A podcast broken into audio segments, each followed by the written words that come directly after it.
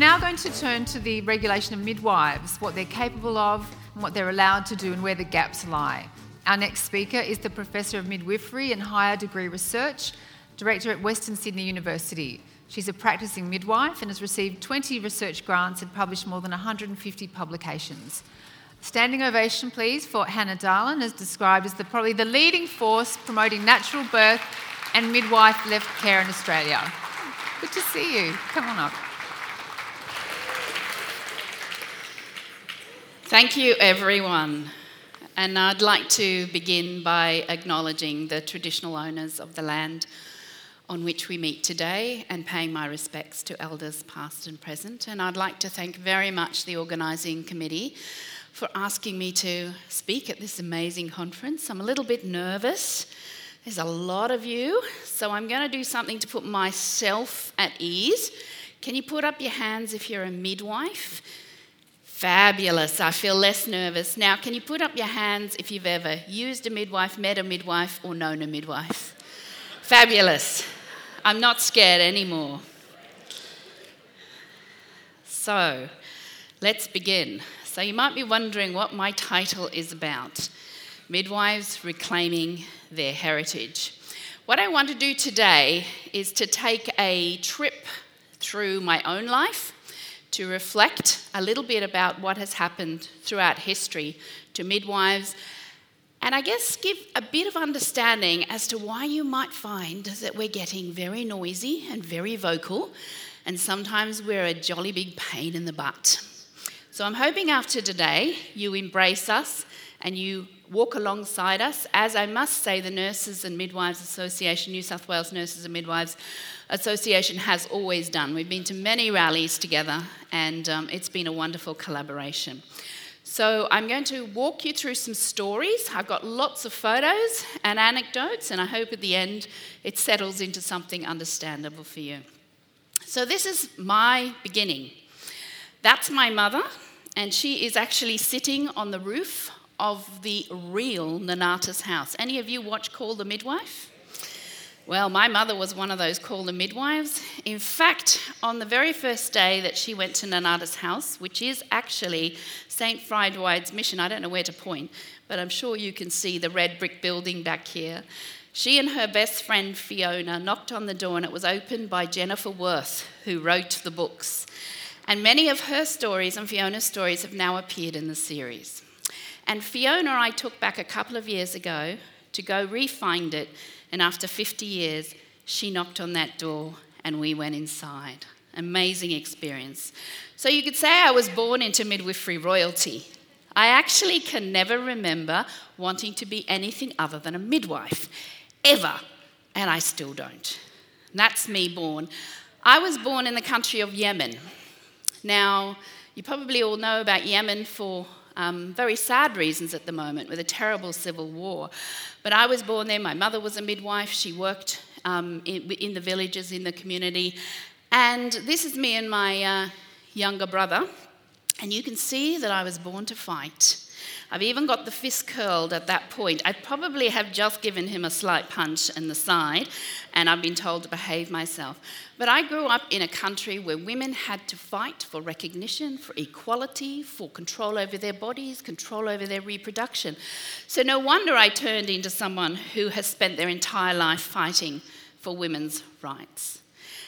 And in fact, I would begged and begged and begged to see my first birth. I was 10 years of age when I saw my first birth. And at 12, I got to help catch my next door neighbour's baby in the top flat of a tiny little stone house. And I was captivated. And this is me going back um, about 12 years later to meet her, and they named her Hannah after me. So you can see I'm just, you know, what other option did I have but midwifery? At 15, I returned to Australia. Now, can you imagine someone who has grown up in the Middle East, mother is English, father is Australian, surrounded by Dutch, German, and Americans? My accent was out of this world, and people could not work out where I came from. I'd also been homeschooled. So I then went to Pennant Hills High School with 1,500 students, and boy, was I in for a wake up call. But I never lost sight of my desire to end up being a midwife. I went along to Hornsby Hospital and I was one of the last ever before the university training occurred. We used to call ourselves the last of the best. I don't agree with that anymore. We were the last of the best before the better came along. But that's us, yes, wearing veils. Probably gives you an idea of how old I really am. But nursing was fantastic because I got a husband. And he's, he's actually in the room here at the moment but probably being very embarrassed by being mentioned. This is me and Captain Von Trapp and our, our sound of music um, experience nearly 32 years ago.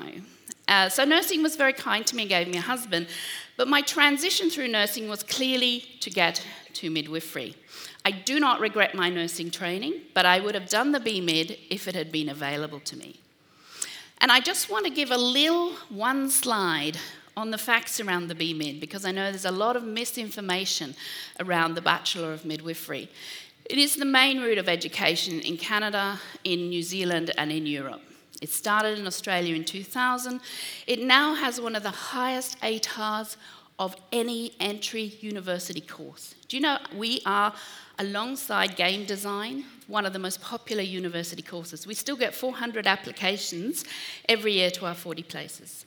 It's heavily oversubscribed, and the countries with the best outcomes in the world have direct entry midwifery training. So I just want to put that out there because I hear a lot of stuff coming back about how these people are not necessarily going to provide safe care. So I went to England. The moment I finished my nursing at Hornsby Hospital, I got on a plane. Actually, I'd met my husband. He thought he might induce me to stay. I said, if you really love me, you'll wait and he did.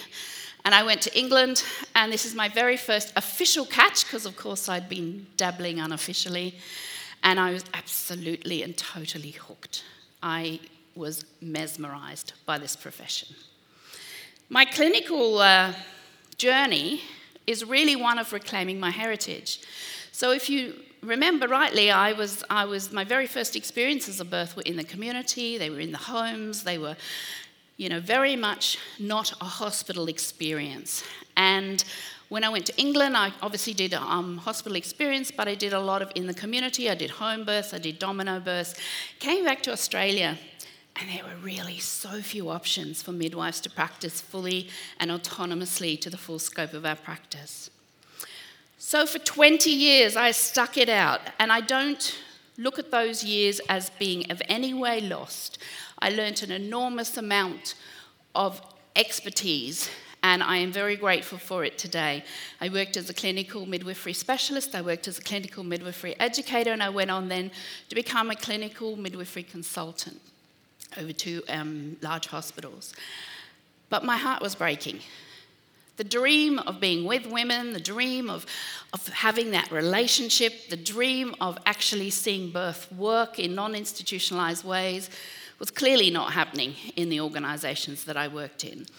And so in, 2000 and, um, in, in 2008, I actually got offered an associate professor of midwifery in the University of Western Sydney. And I had never intended to be an academic. I, I, I, really thought academics were people who sit in high towers and tell you what to do, but they really have no idea what they're doing. So I today would say we need to have much more engaged academics. But in 2010, um, at that time, I was the president of the Australian College of Midwives. We were in the midst of massive reforms that I'm going to tell you about in a minute. I did a massive U turn. And I ended up getting my eligibility, getting my Medicare number, getting my prescribing number, going through, I cannot tell you how many hoops and obstacles to just call myself a midwife who could practice in her own right. And we set up Midwives at Sydney and Beyond with these four wonderful women, and we now have six of us and we actually catch half the home birth babies in New South Wales as a group. And I've refound my soul and I've reclaimed my heritage. Midwifery as a profession is a story of being orphaned, being adopted, and now we're reclaiming our heritage. And I'm going to explain what that means by taking you through a romp through history. Midwives are not better than or worse than nurses, they're just simply different. Are we all happy to accept that? Yeah. That doesn't threaten us. It's like being married. You don't expect to be the same, you expect to have different interests. That shouldn't threaten a marriage. That should actually make that marriage quite complementary. And I say everything I say with great love because I've been a member of the Nurses and Midwives Association since 1992. And I continue to hold that even though I have a full time academic role. And I'm very proud of it. And I'm also very grateful to the work that we've been able to do alongside the Nurses and Midwives Association to further the cause for women in this country.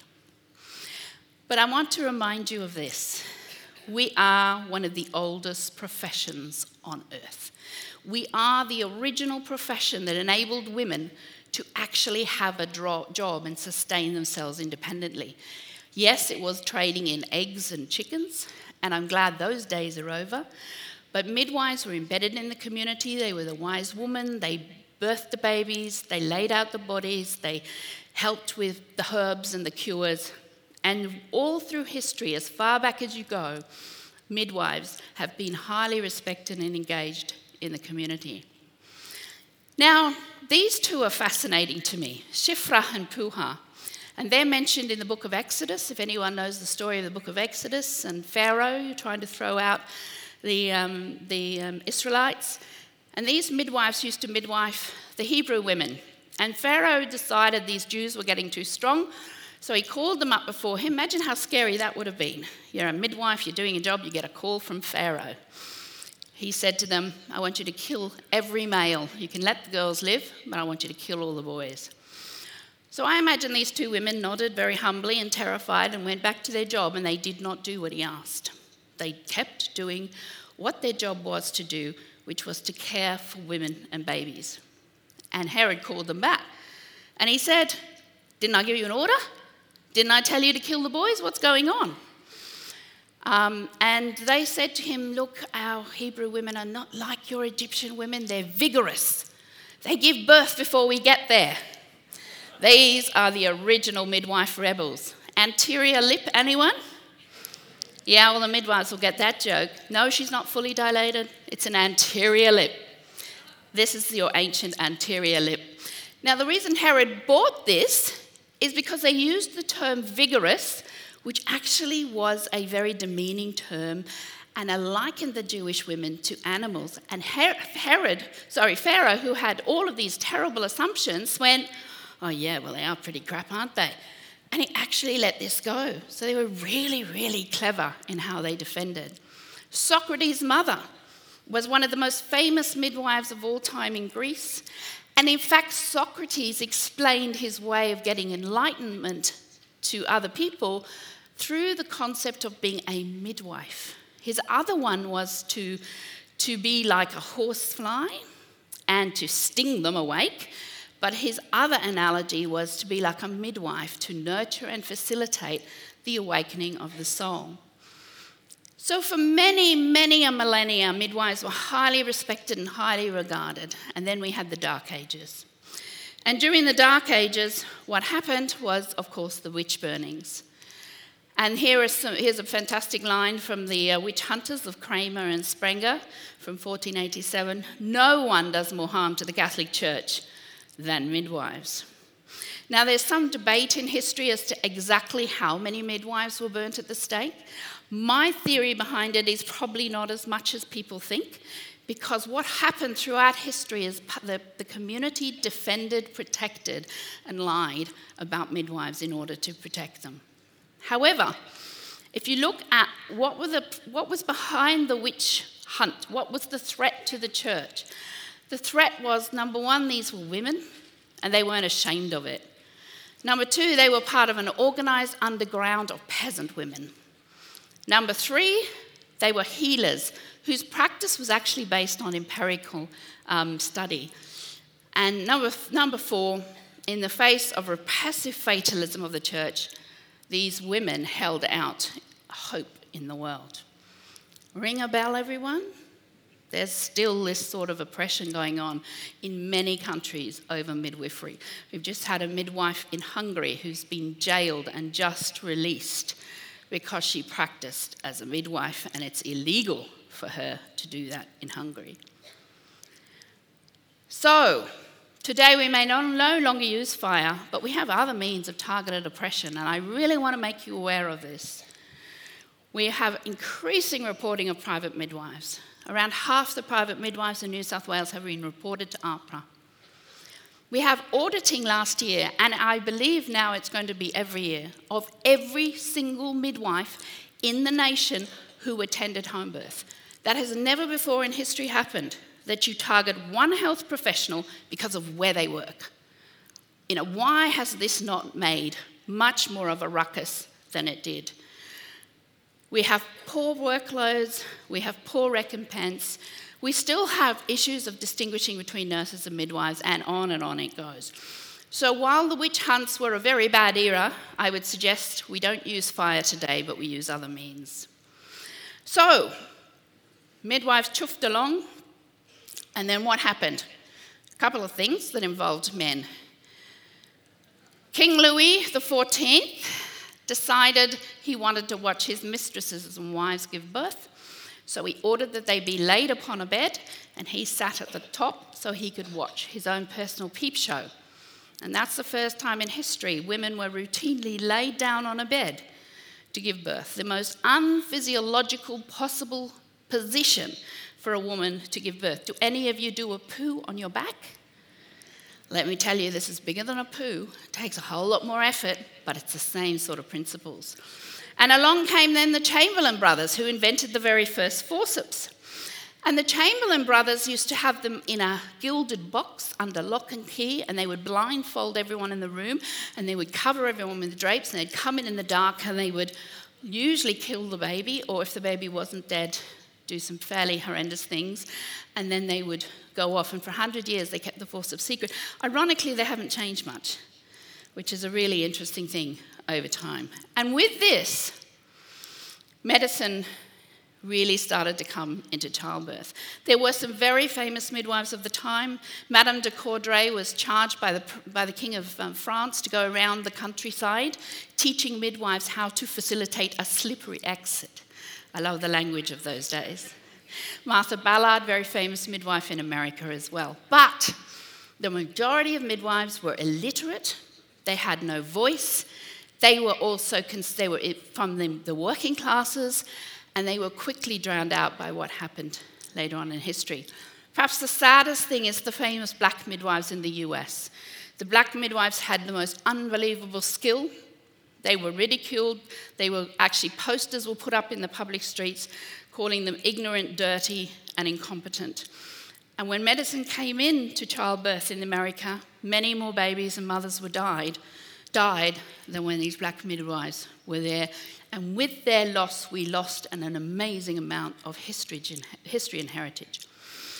Then in 1858, the UK Medical Act gave medicine autonomy and the right to define and control medical practice and limit other workers from practicing medicine. And the Act actually brought together the physicians who were in the upper class and attended all of the posh ladies. It brought the surgeons together who were in the middle class, and then it brought the herbalists and the apothecaries um, who were in the lower class, and it made them together as a, as a discipline. However, may I remind you, this was not an empirically based discipline. They would do things like write on the jaw the words of the Bible to cure toothache.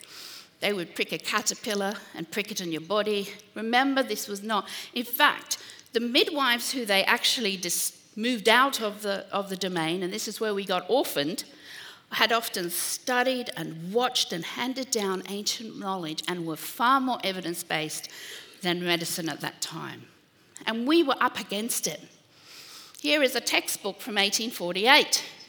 She, the woman, has a head almost too small for intellect, but just big enough for love.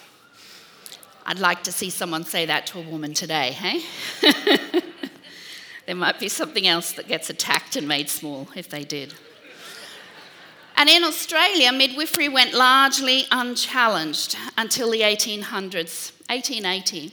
GPs began to expand. They suddenly realized if we can have women, then we get the children and then we get the full package. And so they started to again use the allegations of that they were dirty and they started to slander them. Midwives were working class, they were uneducated, and so this gender based oppression was real. Midwives were strongly, however, defended by the community when the doctors tried to take over. So, if that doesn't work, get an alliance. So, at this time, nursing obviously was becoming a profession and a fantastic profession under a wonderful woman's leadership. It emerged, as you know, from the Crimean War. But both nursing and medicine colluded to actually stop those traditional taught midwives from actually entering into the workforce. They also made sure that you had to be a nurse before you became a midwife, thereby eradicating many of those incredible knowledges and understandings. But I also look at this in another way. I see that nursing adopted us. They adopted us when we were almost shattered. So we were orphaned, we were adopted by nursing.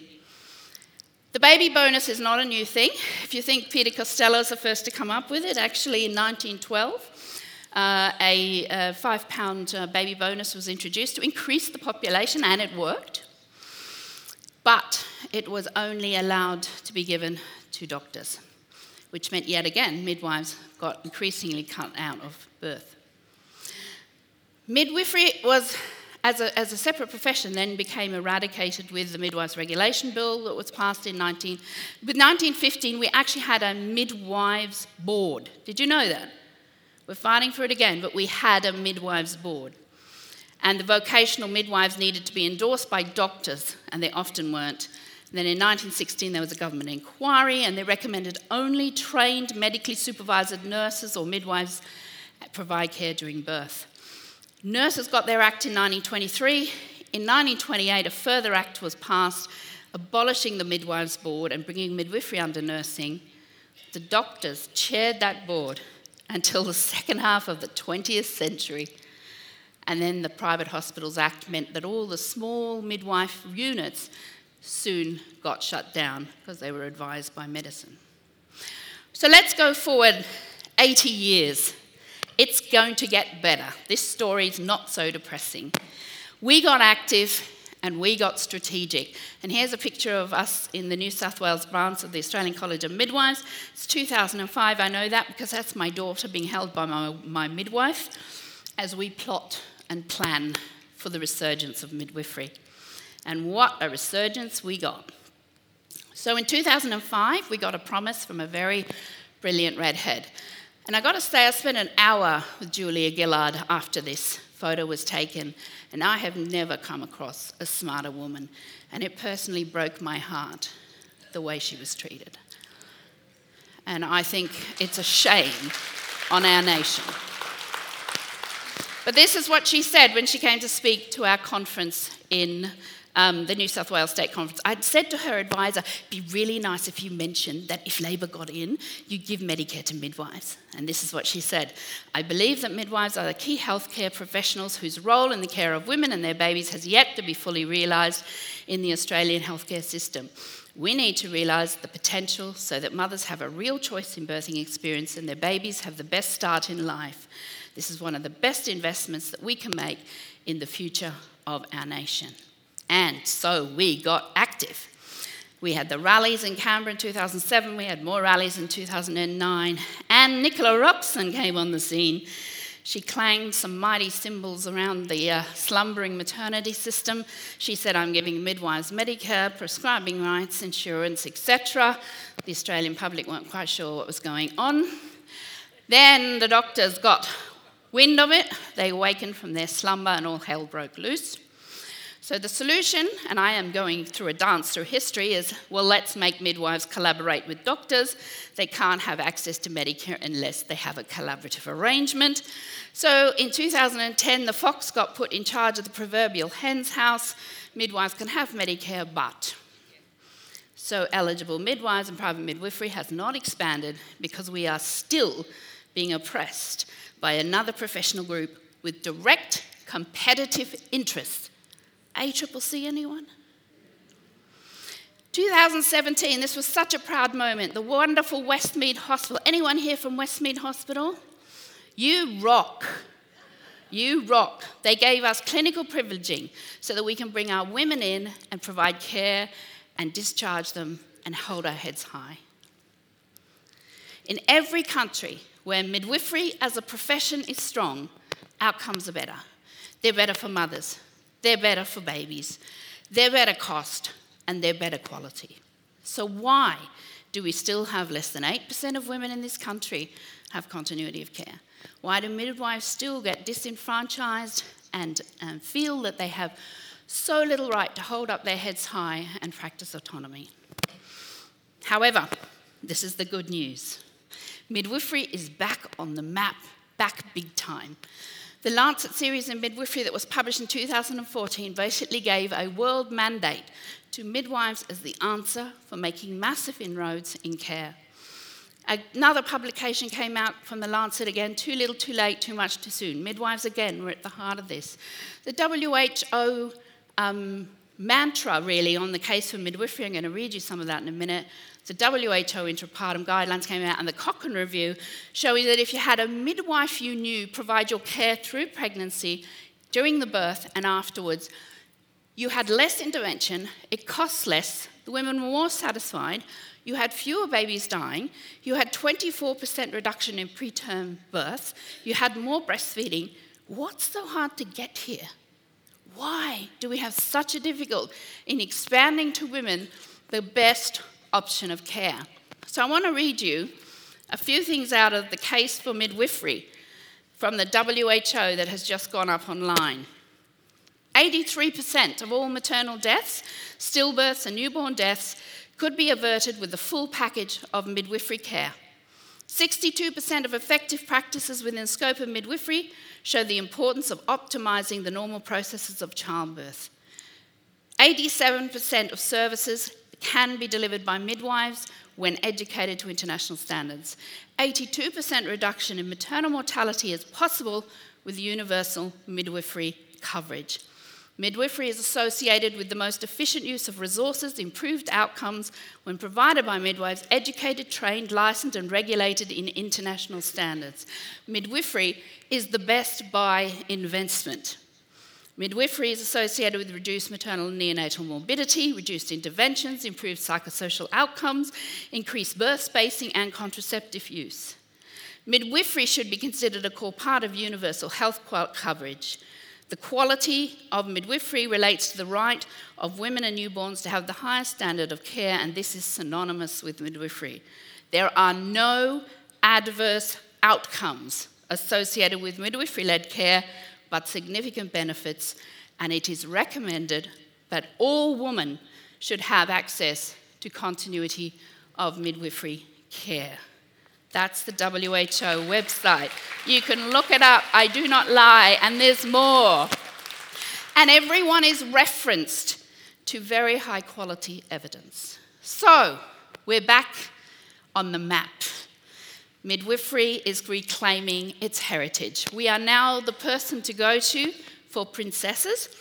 And here is Kate embracing her midwife at the Royal College of Obstetricians event. You can see the, the president of, Ra- of RACOG looking back and thinking, I thought this was about us. But here's Kate embracing her midwife. And to prime ministers. And here is Jacinda Ardern. And don't we love her?